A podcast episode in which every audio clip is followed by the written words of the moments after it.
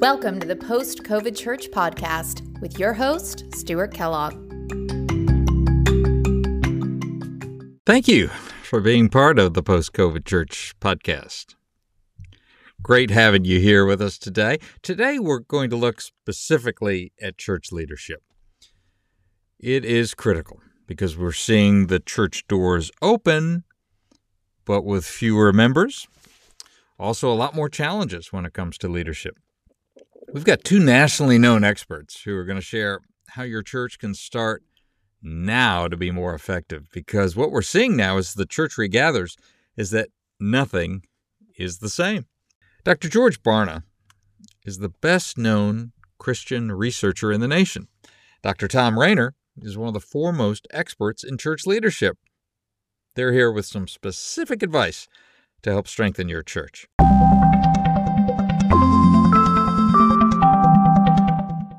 First with us today, Dr. George Barna, who's spent decades researching Americans about their faith, and he's currently the director of research at the Cultural Research Center at Arizona Christian University. Dr. Barna is called the most quoted person in the Christian church today. He starts by explaining how critical it is for the right leader to be in place and, and for that leader to encourage talented people in the pews. What a great leader does is empower other people to identify God's vision and calling for their life, and then to give them the resources and the opportunities that they need to pursue that vision that God has uniquely for that person. If we had a church in America where God's called leaders were allowed to empower people in that manner, and and and to get them motivated and enthusiastic about it and to celebrate the victories that those people are having in their pursuit of God's calling and purpose for their life the church in America would be absolutely unstoppable. It would be the thing that everybody would want to be part of because those people who are being empowered to pursue God's calling, inevitably, in my research, what I find is that those people experience joy. The difference in America is that most people are trying to find happiness. Happiness comes and goes. Joy is the cornerstone of the Christian life because you have Christ and the Holy Spirit operating within you, moving through you, accomplishing things you couldn't do on your own while you're busy trying to make yourself happy. You're convinced that most churches are measuring the wrong things to determine success. We think adults are what matter because we think they think more clearly, more deeply, more reflectively, more thoughtfully, more analytically. And so, therefore, let's focus on them. That's where we're going to make the impact. Secondly, we have a model issue. When we look at the model of the local church that we've developed, and we developed it, it's not in the scriptures. But when we look at that, what we've done is essentially we've said, if you want to be the big person in, in, in the ministry. You want to be the senior pastor, the lead pastor, head pastor, whatever you want to call it. Well, the only way you can do that is also by being the primary teacher. And so, what's happened in our nation is that most of the people who fill the role of senior pastor are, by their own admission, not called and gifted by God as leaders, but they're called and gifted by God as teachers. There's nothing wrong with that. We need great teachers of God's word. But there's a massive difference between being a teacher and being a leader in terms of calling and gifting, and of course, in terms of your behavior as a result. So we've got churches that are being led by teachers. They're focusing on adults because those are the ones who will take notes when they speak. And we are essentially ignoring the children and the third element is that when we talk with these senior pastors about whether or not they believe their churches are effective ministries, the vast majority of more than four out of five, say, Oh, yeah, we're very effective. It's like, okay, well, how do you know that? What do you measure to figure that out? And we find that typically a church will measure five particular things. This is common across tens and tens of thousands of churches across the country. They'll measure attendance, giving, number of staff people hired, number of programs offered, and the square footage that's been built out. And, and the saying goes that if your numbers on those indicators are bigger this weekend than they were 52 weeks ago, you're a quote unquote healthy and growing church, i.e., you're successful, you're effective, whatever. And, and the reality is, Jesus didn't die for any of those things. He didn't die to put butts in seats. He didn't die to give the church the biggest real estate portfolio in the community. I mean, he died to see lives transformed. And so our measures of effectiveness in ministry really need to go back to transformation. And Jesus himself defined discipleship in John, you know, in, in John 8, John 13, John 15.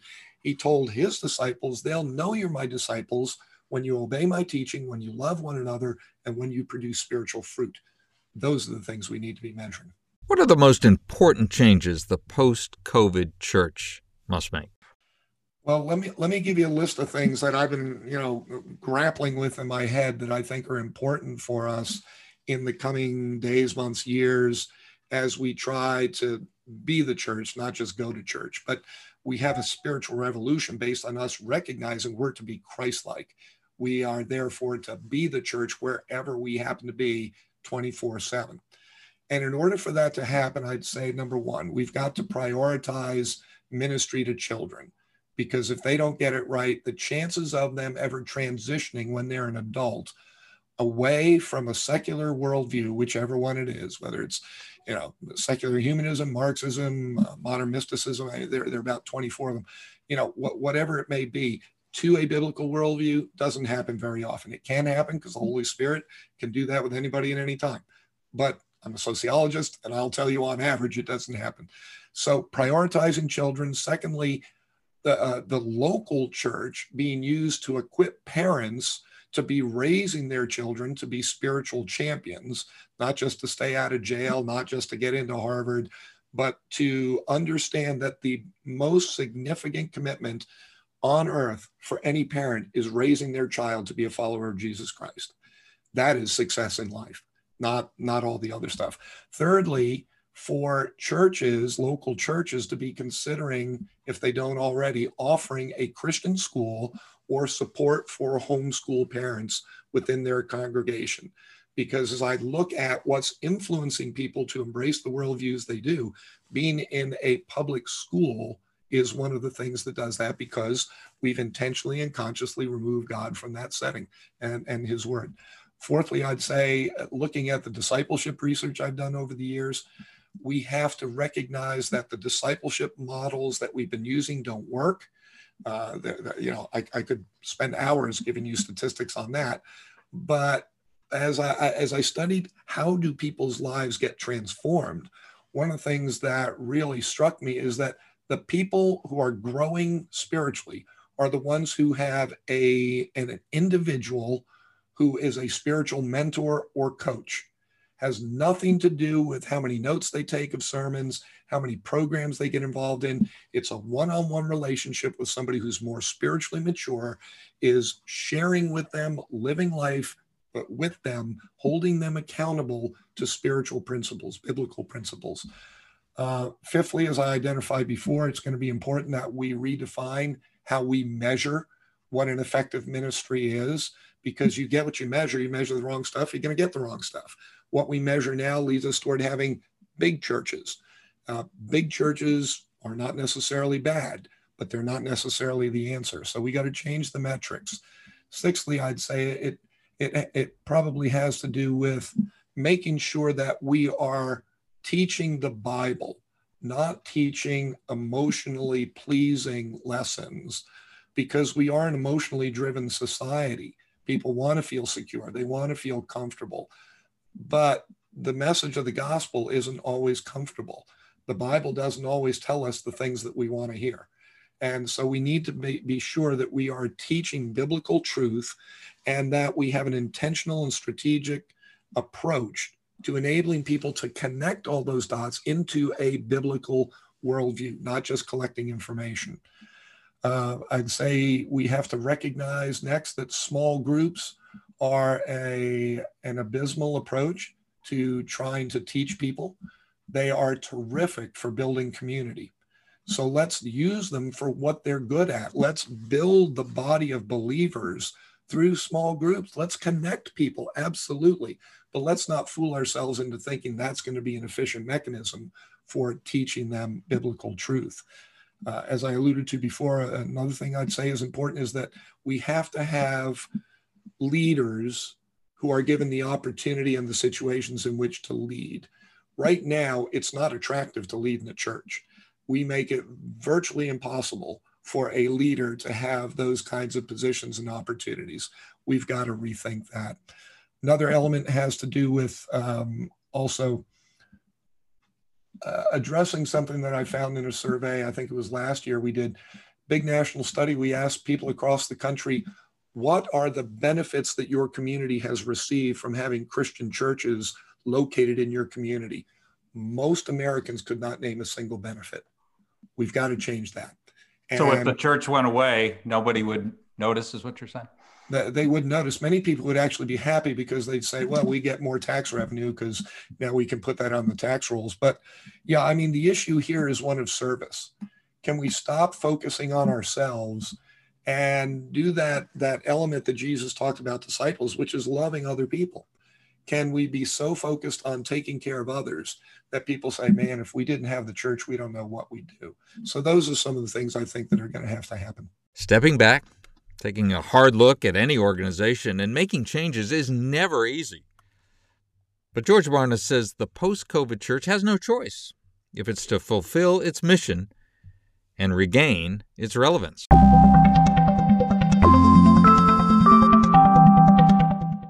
Dr. Thom Rainer is the founder and CEO of Church Answers. He's a nationally renowned expert in church leadership. He's pastored churches, spent 12 years as dean at Southern Seminary, and now runs an organization whose focus is helping the church fulfill its mission. Step one, making sure every leader forgets about returning to any kind of normal. I encourage church leaders, pastors in particular, not to think of new or old normal, but to think about a new reality. But I would make this analogous to Egypt, wilderness, and the promised land. Um, 2019 and prior was Egypt. Right now, we're in the COVID wilderness. The opportunity is the promised land. Why do I suggest that 2019 and before was Egypt? That's because the church was getting unhealthier and unhealthier before COVID. The trajectory, whether it is mainline, denominational, evangelical, or evangelical, uh, non denominational, all of the trends were pointing toward a decline. We don't want to go back where we're still making bricks with straw. We don't want to go back to Egypt. We don't want to say, Why did you put us in this wilderness? Send us back to Egypt. So there are a number of church leaders who have a strategy right now to get back to normal they're waiting. And Christian, some Christian organizations say, once everything gets back to normal, we'll be fine. Well, if you wait on that, you're going to be in a lot of trouble. So the first thing I say is get out of that mindset, do away with the with the, the, the Egypt mentality. We know that we're in the wilderness now, but start asking the question, what does that promised land look like? We can say beyond a shadow of a doubt, we don't know. We do not know exactly what is on the other side of COVID. But we do know some things. We do know that churches that are becoming more and more faithful to reaching their community, that are doing direct work in evangelism, that are looking beyond themselves instead of internally, whatever that may mean, those are the churches that are beginning to see actual increases. I was interviewing a pastor just yesterday, an outlier for his church, but that church is currently at 105% of pre COVID in person attendance. And I asked the obvious question, What are you doing? He said, Well, COVID gave us a blank slate. And I knew that one thing that we were not doing sufficiently in 2019 and before was reaching our community and sharing the gospel on a more consistent basis. We started doing that. Now, to use a well worn phrase, that ain't rocket science, it's just basic obedience. But it's something that we were not doing prior to this. One of the pieces of data we have that was absolutely alarming is over 90% of churches in America that we have contact with, which is a lot of churches, over 90% of churches in America are, are using less than 5% of their resource of hours in reaching their community or evangelism. That was 2019 and before. If that's our Egypt, if that's 2019 and before, we want a new world. So one of the things is very simple. If if you're using five percent of your resources of time, and you might put money in there as well, to to reach your community, why not look at putting 30% or 40%? And we have some churches are even saying we're going to go to 50%. I think that is going to reset and it's going to give us a blank slate. We don't know the specific methodologies of how that will take place, but just the intention and desire and obedience of doing so will begin to cause those paradigmatic shifts that will take place. And we'll know more about the how as we move forward. You think church leaders have to move more quickly?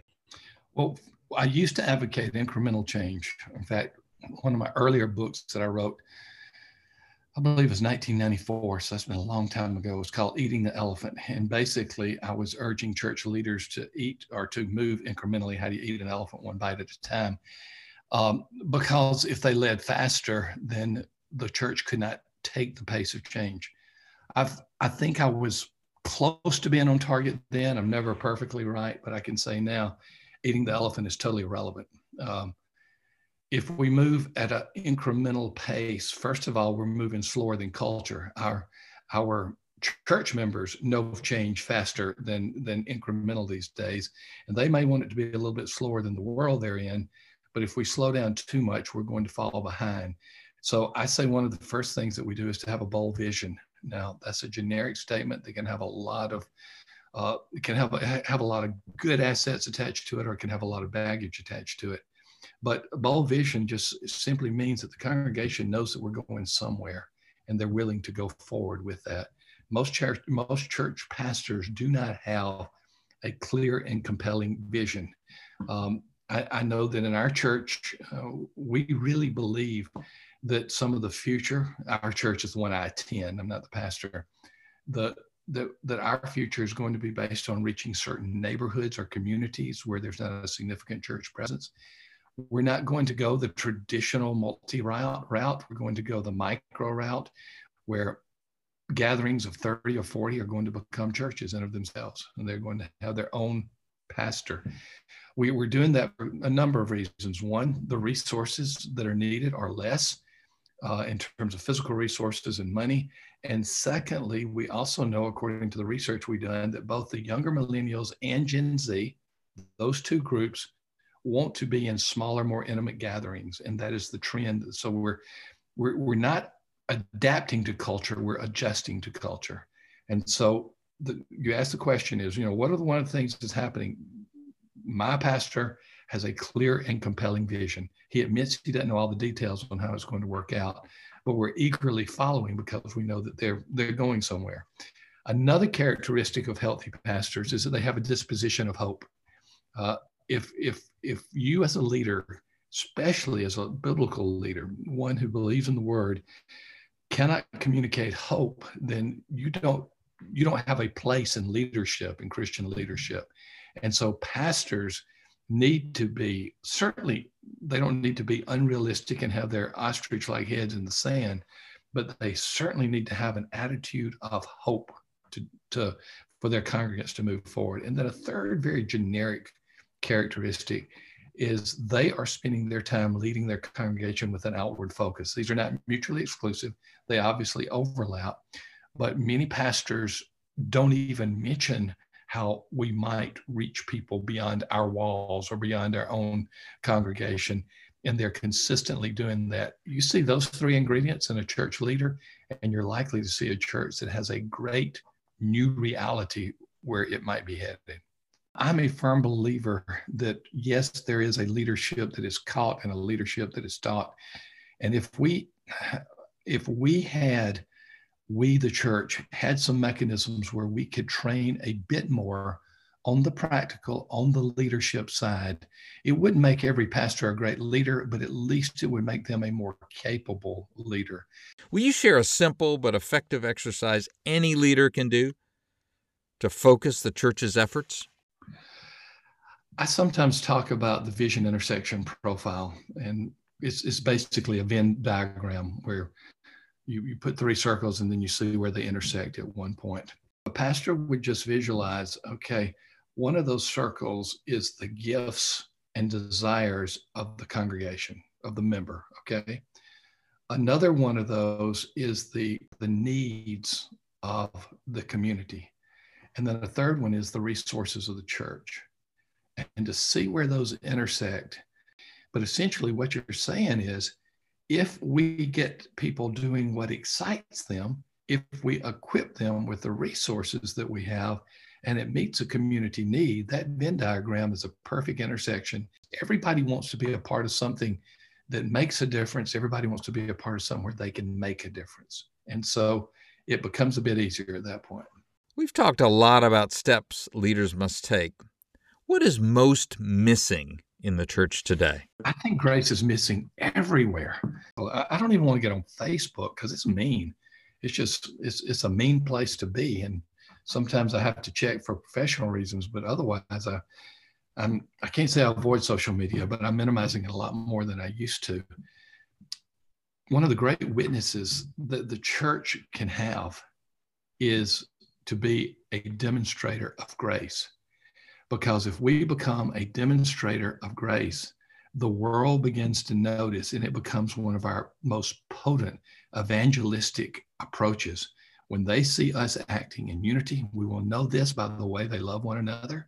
When they begin to see us acting with grace instead of judgment, when they begin to see that we're different than the rest of the world, that is when our evangelism and our witness becomes more effective.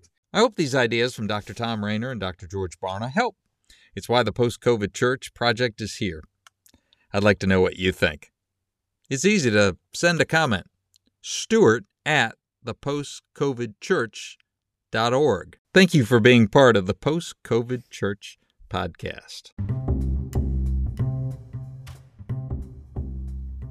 Thank you for listening to the Post COVID Church podcast.